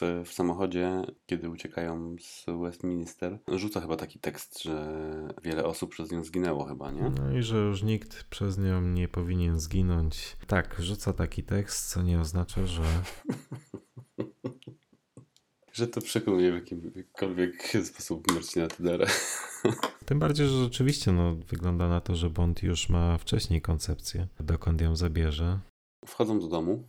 Albert Finney. Pojawia się tutaj kolejna postać w naszym małym teatrzyku. Kincaid. Świetna rola. Tak jest. Humorystyczna w pewnych aspektach na pewno. Mm. Bardzo sympatyczna. Postać serii likable. Właśnie to samo chciałem powiedzieć. Uwielbiam i to jest też moment, który lubię wspominać, bo był zupełnie pominięty w Polsce, a w Anglii wszyscy wychwycili ten żart i bardzo się z niego śmiali w kinie. Czyli w momencie, kiedy się przedstawiają, Craig mówi to jest M, to jest Kincaid, a Kincaid co odpowiada Witaj Emma. Wszyscy tak. strasznie z, z, tego polewali. W Polsce w kinie y, byłem później dwa razy y, nikt w ogóle kompletnie nie zczaił tego żartu. Jego bardzo lubię, tak. bardzo lubię. Świetna postać, świetnie zagrana. Cool, taki Alfred. Cool, tak, zgadza się. Z tym polemizować akurat nie zamierzam. Co ciekawe, chyba rzeczywiście jest coś na rzeczy z tym, że przez pewien czas rzeczywiście koncepcja była taka, żeby tę, w tę postać wcielił się Sean Connery. No i to byłby już fanserwis, do którego ja bym się nawet chyba czepiał. Tak, i ja również cieszę się, że do tego nie doszło. Pomijając to, że nie mam zielonego pojęcia, czy, czy Connery by się zgodził w ogóle wziąć udział w tym filmie, myślę, że chyba nie. No ale to już nie ma jakby większego znaczenia, ale faktycznie twórcy doszli do wniosku w pewnym momencie, że Connery zdecydowanie zbyt mocno skupiłby na sobie uwagę widza, widzów i jest w tym 100% racji. Nie, no to jest totalnie chybiony pomysł, jeżeli DB5 potrafi tak wzburzyć co po niektórych fanów, to co by było, gdyby dwóch Bondów pojawiło się na, na ekranie. Nonsens, dobrze, że się tak nie stało. Pojawia się tutaj tekst, który był chyba w każdym trailerze, szczególnie na pewno w, w teaserze, czyli jak Craig jakby wykłada Kincaidowi, co się dzieje. Jacyś ludzie przychodzą nas zabić, my zabijemy ich pierwsi. Fajny tekst, fajnie intonowany przez Craiga i bardzo mi się podobał w trailerach i dalej bardzo mi się podoba w filmie. To jest fajny tekst. Lecimy na strzelnicę prowizoryczną. Też jest świetne i znowu Kincaid pokazuje się ze strony postaci rozluźniającej atmosferę. I tu jest też fajny jakiś gag rzucony, kiedy James trafia bez problemu w puszki i Kincaid zadaje pytanie, mówiłeś, że czym zarabiasz na życie? To też jest świetne. Bardzo fajny, humorystyczny tekst. I rozpoczynamy przygotowania. Zaczynają się przygotowania i nawet Mendes w komentarzu do filmu mówi, że zdaje sobie sprawę, że bardzo byli blisko takiego momentu, który może się okazać na tyle śmieszny, że widz będzie oczekiwał, że za oknem wyskoczy Joe Pesci. Natomiast mimo wszystko twierdził, że mu się to w miarę udało, jakby ominąć tą śmieszność i ja twierdzę to samo. Lubię te pułapki, lubię koncepcję przygotowania się na potyczkę i nie przeszkadza mi w ogóle cały pomysł nawet na to. Mimo tego, że faktycznie jest w pewien sposób mało logiczny, chyba że by wyciągać kwestię braku ofiar. Natomiast nie mam nic do tego. Marcin? No to ja cię tutaj chyba, e, uwaga, ja cię tu chyba bardzo mocno zaskoczę, ale o ile uważam, że jest bezsensownym pomysłem przeniesienie akcji do Skyfall z punktu widzenia logiki wydarzeń na ekranie, o tyle już sama koncepcja na rozwiązanie tej konfrontacji w Skyfall, której elementem są oczywiście te, co tu dużo mówić, no niechybnie, budzące skojarzenia z Kevinem samym w domu, pułapki, przygotowywanie domu na, na, na tę konfrontację, to też jest rzecz, która mi nie przeszkadza. Mhm. Ale od samego początku ci nie przeszkadzała, czy dopiero teraz? Nie, myślę, że od samego początku mi nie przeszkadzało. Przeszkadzało mi to, co doprowadziło ich do, te, do tego momentu, ale już sam ten fakt przygotowywania tych pułapek i tak dalej, i tak dalej, myślę, że chyba mi nie przeszkadzał i nawet mi się na swój sposób podobał. Mhm. Czemu sam się być może trochę dziwię. Mamy krótką scenę dialogową M z Bondem. To jest tak naprawdę w sumie jeden z ostatnich dialogów między, między nimi w tym filmie. Trochę zbliżający ich do siebie znowu. To jest kwestia gadki o nekrologu właśnie. No tak, Bond przyznaje, że, że był kiepski. M kwituje to stwierdzeniem, że tak, myślałem, że ci się by nie spodobał. Dokładnie. Natomiast tu jest takie szycie nici porozumienia między nimi, to znaczy jasne, zawsze między nimi była jakaś więź, natomiast bardziej zawodowa niż prywatna. Tutaj bardziej wchodzi już w rejony prywatne. Mhm. Gotowy? Byłem gotowy zanim się urodziłeś, synu. Kincaid spełnia swoją rolę dalej. No a chłopaki Sylwy parkują przed wejściem do Skyfall i robią... Nie, właściwie, bo to jest nie do powiedzenia. Oni parkują przed terenem posiadłości z jakiegoś powodu i postanawiają, powiedzmy, kilometr przebyć piechotą. Czego się nie czepiam? Bo tak patrzysz na mnie. Widzowie tego nie, Nie. oczywiście nie usłyszą, ale. Nie, słuchaj, nikt się już nie spodziewa, że się do czegoś będziesz czepiał. W każdym razie to bardzo efektownie wygląda, jak... Ale bardzo efektownie to wygląda, tak, tak, tak. Więc oczywiście ja mówię pół żartem, pół serio, bo zdaję sobie sprawę z tego, że było im to potrzebne do bardzo efektywnego, efektownego ujęcia, które rzeczywiście jest efektowne, jak każde szkockie ujęcie w tym filmie i nie tylko. Tak jest. Wchodzą, napięcie rośnie. Mm, Bardzo fajne ujęcia kolejne z odbijaniem się postaci w e, DB5, w karoserii, w lusterku. Mm, Świetne zdjęcia. Próbują się dostać do domu, a okazuje się, że w samochodzie jest ukryty Bond, który odpala działka i zaczyna rozwałkę napastników. Mhm. I to jest fajne. Zajebiste. Dla mnie, ja uwielbiam te sceny, uwielbiam jak ich tutaj rozwala, uwielbiam te momenty wykorzystania DB5 w ten sposób. Jak już przełknijmy to, że to jest Goldfinger. Tak, dobrze powiedziane. Jak już przełkniemy to, że ten konkretny DB5 tam jest, to sposób jego wykorzystania jest Mhm. rzeczywiście fajny. Fajnie prezentujący się na ekranie. Zastosowane pułapki okazują się nieśmieszne, tylko naprawdę bardzo efektowne i efektywne. Super są te kwestie jakichś żarówek, śrubek, innych pierdół, tych ukrytych naboi pod deskami. Mhm. Świetnie ich tam rozwala. Też obrzynem zresztą. Jest taka też scena, którą absolutnie uwielbiam, jak rozwala kogoś z tej swojej dubeltówy z obciętą lufą i potem wchodzi do, do domu i podrzuca nogą jeden z karabinów wroga. Nie wiem, czy to kojarzysz. Tak. Chyba nawet rozmawialiśmy o tym. Nie, to jest świetne. podcaście. Mhm. Rewelacyjnie tutaj James jak przecinek wchodzi i rozwala wszystkich. Kincaid dalej kontynuuje śmieszne teksty i przy pierwszym rozwalonym gościu przez niego jest tekst Welcome to Scotland. Tak. Szkocka gościnność jest myślę, że mm, przejawem żartów na całym świecie i tu jest kontynuowana i jest to mega śmieszny żart. Mhm. Tak, tak. Z tym się zgadzam. James leci dalej, e, ratuje M, która zostaje postrzelona, aczkolwiek nikomu się do tego nie przyznaje i my też do końca o tym nie wiemy, wiemy tylko, że upuściła broń. Nie widać samego, samego postrzału. No i dom zostaje oczyszczony z napastników, ale za chwilę słychać muzykę. I przybywa ktoś, kto lubi wielkie wejście. Tak, Silva nadlatuje w bardzo efektowny sposób na pokładzie śmigłowca Augusta Westland.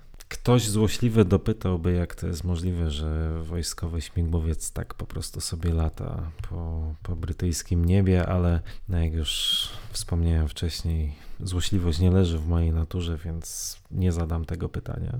Zaczyna się, nie, przepraszam, puszcza jeszcze muzykę z megafonów, co podejrzewam ma budzić skojarzenia z czasem apokalipsy. Chyba, Chyba tak. bo innego Mhm. uzasadnienia za bardzo nie widzę. No i zaczyna się ostrzał posiadłości. Tak, z takich detali tutaj w tej scenie uwielbiam, absolutnie uwielbiam sposób rzucania granatów przez e, Javiera Bardema. Robi to też tak dosyć dziwnie, ale intrygująco i pasująco bardzo do jego postaci. Okej.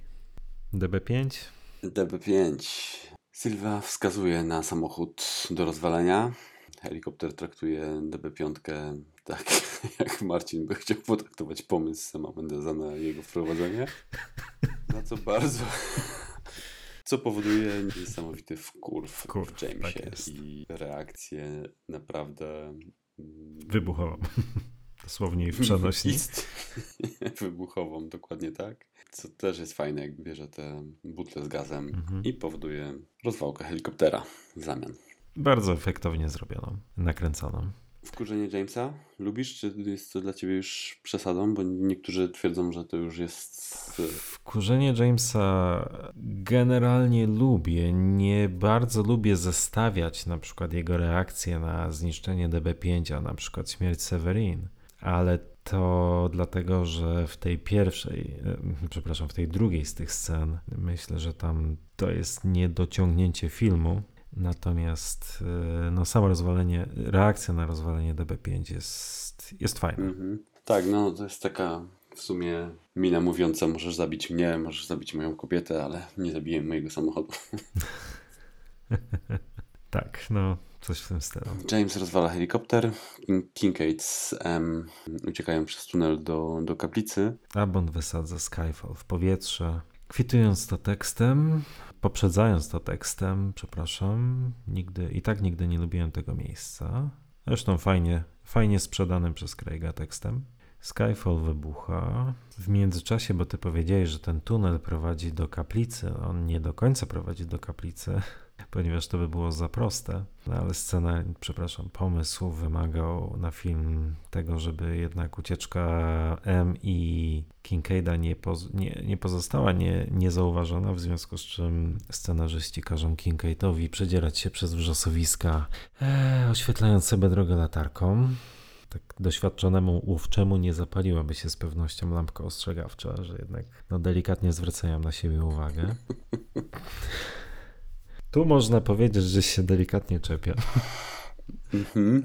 Tak, e, natomiast James ucieka. No ja tak chciałem tylko powiedzieć, że daj mi znać po twoim następnym seansie Skyfall, co sądzisz o tym filmie. Nie, nic, to kompletnie rozmowa z sobą nie zaburzy mi odbioru Skyfall. Ty się lepiej martw o to, czy jeszcze będziemy ze sobą gadać. Dobra. Kincaid z Sam dochodzą do, do kaplicy. Sylwa to zauważa i rusza za nimi, mówiąc, żeby nie dotykali M, bo jest jego. James uciekając przez tunel trafia na jezioro i, i postanawia skrócić sobie dro drogę biegając przez jezioro. Zawsze podoba mi się jego styl biegania po lodzie. Zastanawiam się, czy gdybym biegł po zamarzniętym jeziorze, to też bym tak wysoko podnosił Nogi. e, stopy przy bieganiu, tak. E, Skip B. Nigdy nie byłem dobry w rozpoznawaniu tego, ale dosyć ciekawie. Wszystko okraszone znowu fantastycznymi zdjęciami Dickinsa. W ogóle sposób, w jaki to osiągnął, to też jest nieprawdopodobny. Te zdjęcia z realizacji i te mm, reflektory stojące za, za nimi, imitujące ogień z Skyfall są niesamowite. Bardzo lubię oglądać te zdjęcia z making of. Dickins jest mistrzem. Mhm. Strzały to te, te, też jest bardzo fajny fragment, który też bardzo lubię i taki niuans, kiedy Silva już jest aż zmęczony ciągłą uporczywością Bonda i tym, że cały czas gdzieś staje na jego drodze i w momencie jak James łapie za spluwę gościa, który wychodzi za niego też w bardzo fajnej scenie i spada do wody, to Silva robi taką minę jakby niedowierzania, że kuf, jeszcze coś wymyślił, jeszcze coś próbuje. Nie? No, ale idzie dalej do kaplicy. I tu też jest ciekawe z mojego punktu widzenia postrzeganie postaci Sylwy, bo on w tej scenie staje się iście postacią tragiczną. Dąży do tego za wszelką cenę, żeby zabić M, ale wręcz nie może jej zabić i próbuje zabić ją nawet popełniając e, przy tym swoje samobójstwo. Ciekawy pomysł na postać i na motywy, które nim targają. Na tyle, na ile poznałeś tę postać do tej pory, pomyślałbyś, że taki jest jego cel? No, pomyślałbym, że jest do tego stopnia skrzywdzony, że żyje tylko i wyłącznie potrzebą zabicia M, ale jednocześnie czuje się przez nią nieprawdopodobnie zdradzony. To jest jego tak naprawdę sens życia i egzystencji, to dorwanie jej, ale bez niej na świecie sam nie widzi sensu życia. Dlatego to jest w pewien sposób, tak ją odbieram tą postać jako postać tragiczną. Gościa bardzo skrzywdzonego. Czy mu wierzę? Tak, Mhm. wierzę. Okej. Tak samo jak, jak wierzę Jamesowi z jego depresyjnymi klimatami, o czym, o czym rozmawialiśmy wcześniej. I to jest też kolejne duże podobieństwo postaci Sylwy do, do Bonda. Ty mu nie wierzysz, jak rozumiem. Wiesz co, no jestem w stanie przyjąć, że jest to w pewnym sensie konse- konsekwencja tego, co widzieliśmy do tej pory. Co prawda tych jego autodestrukcyjnych zapędów do tej pory nie było widać, ale no powiedzmy, że jest to w pewnym sensie wytłumaczalne. Więc nie będę się tego czepiał. Po prostu już iść spać, bo jest trzecia. Wszyscy wiemy, nie ma sensu robić, k- słuchaj, kolejnego odcinku podcastu. W każdym razie dowiadujemy się, że M jest śmiertelnie ranna.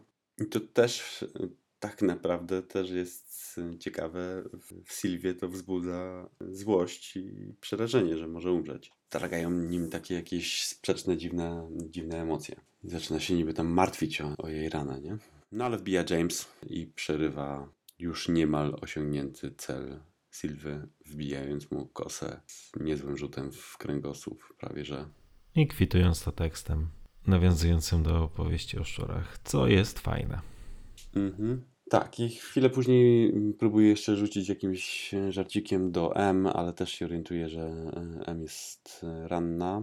I następuje scena, w której M umiera, a na twarzy Jamesa pokazują się łzy, nie pokazują, to jest woda, czy jednego łzy. Są y, różne postrzegania tej, tej sceny. Ja lubię myśleć, że to, że to są łzy i tym bardziej wskazuje na to tekst M, która mówi, patrząc na, na niego, na jego twarz, że tą jedną rzecz zrobiła dobrze. I ja to trochę tak odczytuję jakby w kontekście emocji, relacji, takich matczyno-dziecięcych kwestii.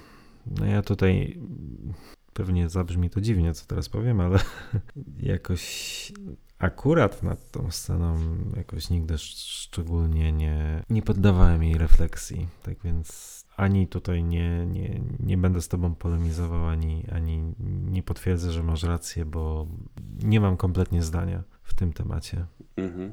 Czyli lecimy na dach. Poproszę. nie, ale dobra, przepraszam. Ja naprawdę nie, bo nie chcę, żebyś myślał, że to dlatego, że jest ta godzina. Ja naprawdę nie mam, nawet nie kojarzę tak do końca, szczerze mówiąc, tej wody łamane łzy na jego, na jego twarzy. Jakoś nie wiem, po prostu naprawdę nie wiem. Nie mam nic do powiedzenia, bo, bo nie wiem. nie mam zdania. Mhm. Kumam. Fox, no lećmy na ten dach, bo to jest też coś, na czym chwilę bym chciał pogadać, ale taką krótką chwilę. Mhm. Nie przejmuj się. E, dach budynku. E, sam Mendes z perspektywy czasu teraz mówi, że żałuje, że jest taki oddźwięk patriotyczny bardzo na tej scenie. Naprawdę? Że, tak, że za bardzo mu się to nie podoba i to jest jedyne, co by chciał, co by zmienił pewnie kontekście tego filmu. Nie ucieczka Silwy, tylko patrzenie na dach. Przedziwne. Na dachu na flagę Wielkiej Brytanii. Myślę, że przemawia przez niego jakaś niechęć do, do kraju może. Natomiast pojawia się Eve, która wręcza pudełko Jamesowi, mówiąc, że dostał to w spadku po odczytaniu testamentu M. No właśnie. I na tym pudełku bardzo mocno mi się wydaje, że jest napisane imię i nazwisko M, ale to musisz odpalić na 4K chyba. E, tak, tak, tak. Tym razem jakoś nie zwróciłem na to uwagi, ale tak, tam chyba gdzieś było widać Olivia Mansfield, tak? Olivia Mansfield, tak. Wydaje mi się, że kiedyś próbowałem to rozszyfrować jednoznacznie na, na Blu-rayu i chyba nie dałem rady, z tego co pamiętam. Mhm. Natomiast tak, co jest w pudełku? I to jest dla mnie dosyć znaczące i bardzo, bardzo to lubię. W pudełku znajduje się Bulldog, którego już widzieliśmy w dwóch scenach w tym filmie. Raz na samym początku, drugi po wybuchu MI6 i stwierdzeniu, że całe biuro poszło z dymem, a to paskustwo musiało przetrwać. I If rzuca tutaj tekst, że może to jest aluzja, żebyś usiadł za biurkiem i może, żeby seria się skończyła, a James tylko się uśmiecha pod nosem i mówi wręcz przeciwnie. I to jest taki dla mnie kamyczek i gwóźdź do przybicia mojej teorii, że to jest film o Jamesie i o refleksji nad tym, czy ta seria powinna się kończyć, czy trwać dalej. I tak bardzo lubię odczytywać ten fragment i może to nie jest ostatni gwóźdź, bo jeszcze ostatni będzie za chwilę. Natomiast to wprost przeciwnie i w kontekście następnej sceny wydaje mi się takim idealnym podsumowaniem, że czas na kolejne misje i że James jest gotowy do dalszej służby. No, ja e, jak najbardziej doceniam Twoją interpretację, chociaż ja nigdy do tej pory nie kojarzyłem tych różnych aluzji akurat z kondycją serii samą serią i nigdy nie widziałem w tym przełamywania czwartej ściany do tej pory. Ale fajnie byłoby jednoznacznie kiedyś w jakiś sposób to te kwestie rozstrzygnąć. Jeśli jest w tym bulldogu jakaś symbolika, no to ja jej osobiście nie kupuję, natomiast no, dla mnie to były po prostu niewiele znaczące, mówiąc szczerze. Jeśli ma być z tobą szczery, to były to dla mnie niewiele znaczące, ale ładnie brzmiące kwestie dialogowe do których nigdy nie przywiązywałem jakiejś większej wagi, co nie oznacza oczywiście, że nie jestem w błędzie. Ale tak jak mówię, no nigdy nie dorabiałem do tego jakiejś ideologii, nie doszukiwałem się drugiego dna w tych stwierdzeniach. Mhm. Jakoś nigdy szczególnie nie czułem potrzeby, żeby to w jakiś sposób analizować. Przez wiele lat, dlatego że pewnie byłem tak zaabsorbowany innymi aspektami tego filmu, że było mi to wszystko jedno, czy i co ten bulldog oznacza. Natomiast no, być może znajdziemy kiedyś jakiś sposób, żeby to, to rozstrzygnąć, bo ja niestety po tych scenarzystach i po tym scenariuszu jestem spokojnie w stanie sobie wyobrazić, że to jest dialog z gatunku przerostu formy nad treścią. Mhm. Ale absolutnie nie przekonujecie do, do tego twierdzenia. No dobrze. Lecimy do gabinetu. Nim wejdziemy do gabinetu M, mamy też biuro Moneypenny. Jak się okazuje. A, właśnie, no jak się okazuje, no bo rzeczywiście my przez cały podcast mówimy o niej per Moneypenny, natomiast e, dla widzów miała być to ogromna niespodzianka, że postać imieniem Eve ostatecznie przedstawia się jako Moneypenny. Mhm. Myślę, że przed premierą filmu każdy wiedział, że to jest Moneypenny i nie było to dla nikogo niespodzianką. My tak, ale nie, wydaje mi się, że jest mnóstwo ludzi, e, którzy nie mieli o tym zielonego pojęcia. No, okay. Nawet takich znam. Ktoś, kto nie śledził wcześniejszej serii albo wystartował z, z Craigiem, o czym też wiemy, że jest mnóstwo takich osób, mm -hmm, tak, to tak. jest to pewna nowość. Każdy zna postać Moneypenny, to na pewno. Natomiast jestem pewien, że wiele osób zostało zaskoczonych. No jasne, okej, okay, rzeczywiście. Kolejny zastrzyk nostalgii, fajnej. Fajnej, w bardzo dobrym stylu, czyli biura wystylizowane na klasyczne, te z klasycznych filmów. Mhm. Tak jest. To jest kolejnym jakby. To jest ukłon w kierunku klasyki serii, ale taki ukłon, który lubię. Mhm. I taki ukłon trochę wynikający dla mnie z tęsknoty za tym i czym jest cały ten film, bo wydaje mi się, że po Casino i Quantum nie dało się usłyszeć tylko i wyłącznie samych e, superlatyw, ale też sporo fanów tęskniło za tym, co było kiedyś. Nie chodzi o to, że w pełni krytykowali filmy Casino Royale i Quantum, ale mówili, to już nie jest ten Bond, to jest już coś innego. I, tu jest trochę taki ukłon pod takich widzów, mhm. jak i zresztą cały ten film. I ja go bardzo, bardzo lubię i też uwielbiam go w kolejnej scenie. Kiedy James wchodzi do, do gabinetu M, też uwielbiam jak Craig tak nareszcie wyprostowuje i mówi How is the arm, sir? Fantastycznym akcentem. Zaczyna się krótka gadka. M pyta, czy jesteś gotowy do pracy. Na co Bond odpowiada z przyjemnością. With. Z przyjemnością. Pleasure. M. Dokładnie pojawia się gun barrel.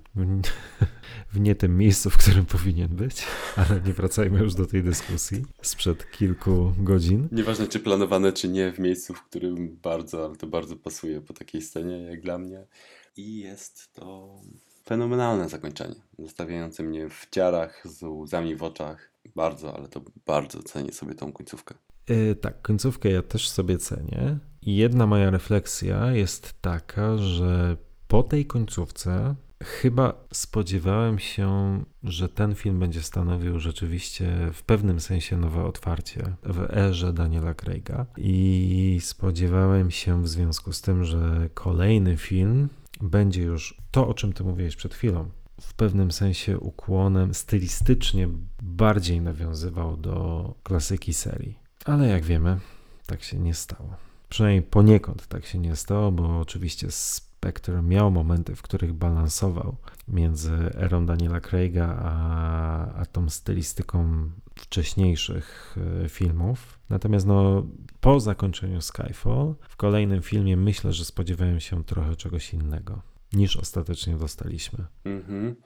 No, myślę, że byłeś nie, nie jedyny. Myślę, że większość ludzi e, spodziewało się, że to jest nowe otwarcie i już jakby odbiegamy od kontynuacji wątków, takich jak było między Quantum a, a Casino i Skyfall był oddzielnym i ja też w 100% myślałem, że Spectre też takim filmem będzie i w żaden sposób nie przeszło mi nawet przez myśl, że będą chcieli połączyć z powrotem wcześniejsze wątki i na dodatek jeszcze wątki ze Skyfall i wciągać Quantum, Silve, Spectre i tak dalej. Ale o tym już rozmawialiśmy, więc proponuję na szybko tylko podsumować Skyfall i lecieć spać.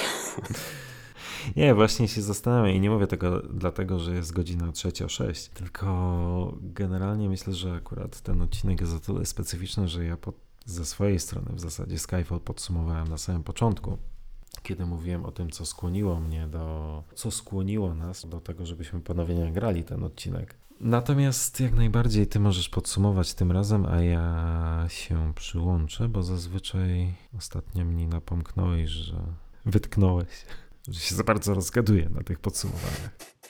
Dobrze, to ja tylko podsumuję, słuchaj, że czuję się oszukany. Powiedziałeś, że inaczej patrzysz na Skyfall, a pod koniec mnie zmiażdżyłeś tak. że już nie chcę z, z tobą gadać o Skyfall.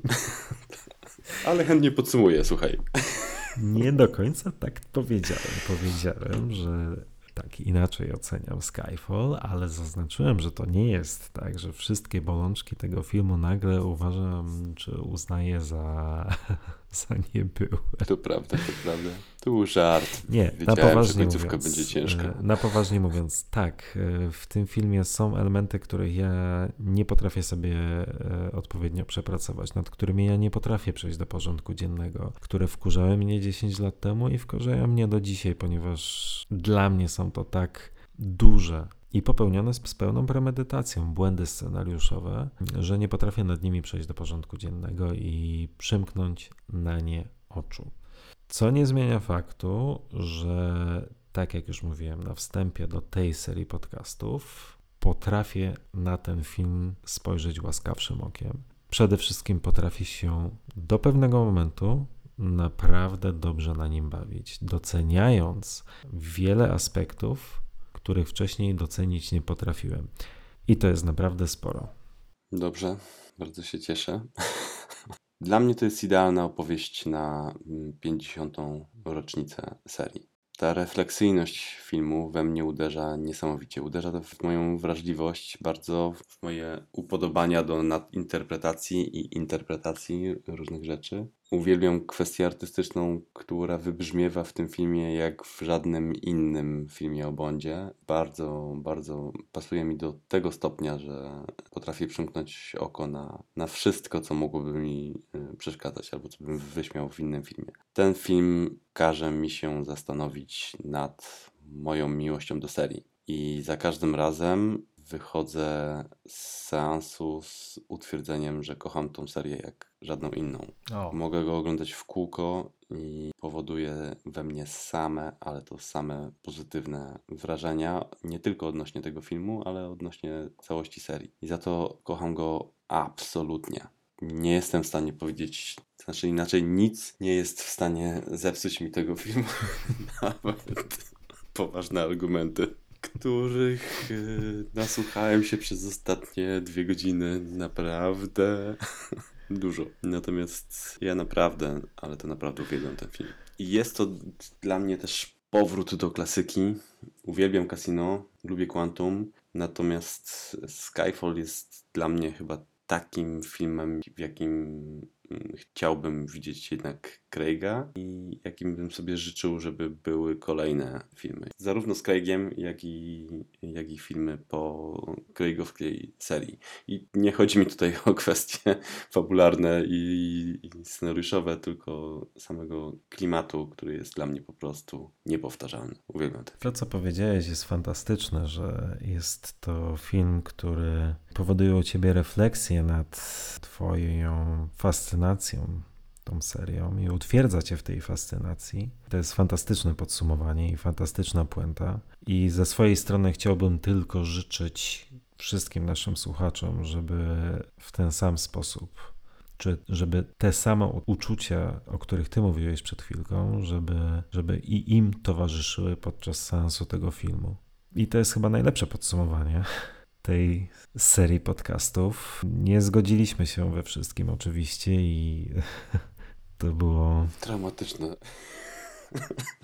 Jest... Zdawaliśmy sobie sprawę z tego, że, że, że rzeczywiście no, przy tym filmie będzie kilka przynajmniej kości niezgody, ale to też jest fajne. To też jest fajne, bo to, co zawsze powtarzamy, że w serii o Bondzie każdy znajdzie coś dla siebie. I bardzo się cieszę, że, że to jest film, który w tobie wzbudza tak pozytywne emocje i absolutnie nie zmieniaj tego pomimo mojego marudzenia.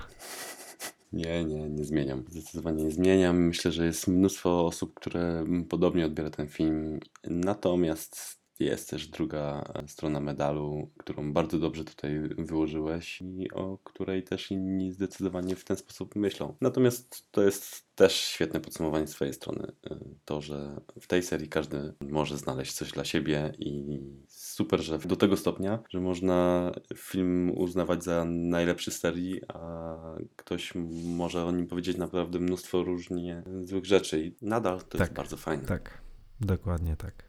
Tym optymistycznym akcentem kończymy naszą opowieść o Skyfall. I jak zawsze, James Bond Team.pl powróci. James Bond Team.pl powróci. Serdeczne dzięki Przemek i do usłyszenia. Dzięki wielkie. Do usłyszenia.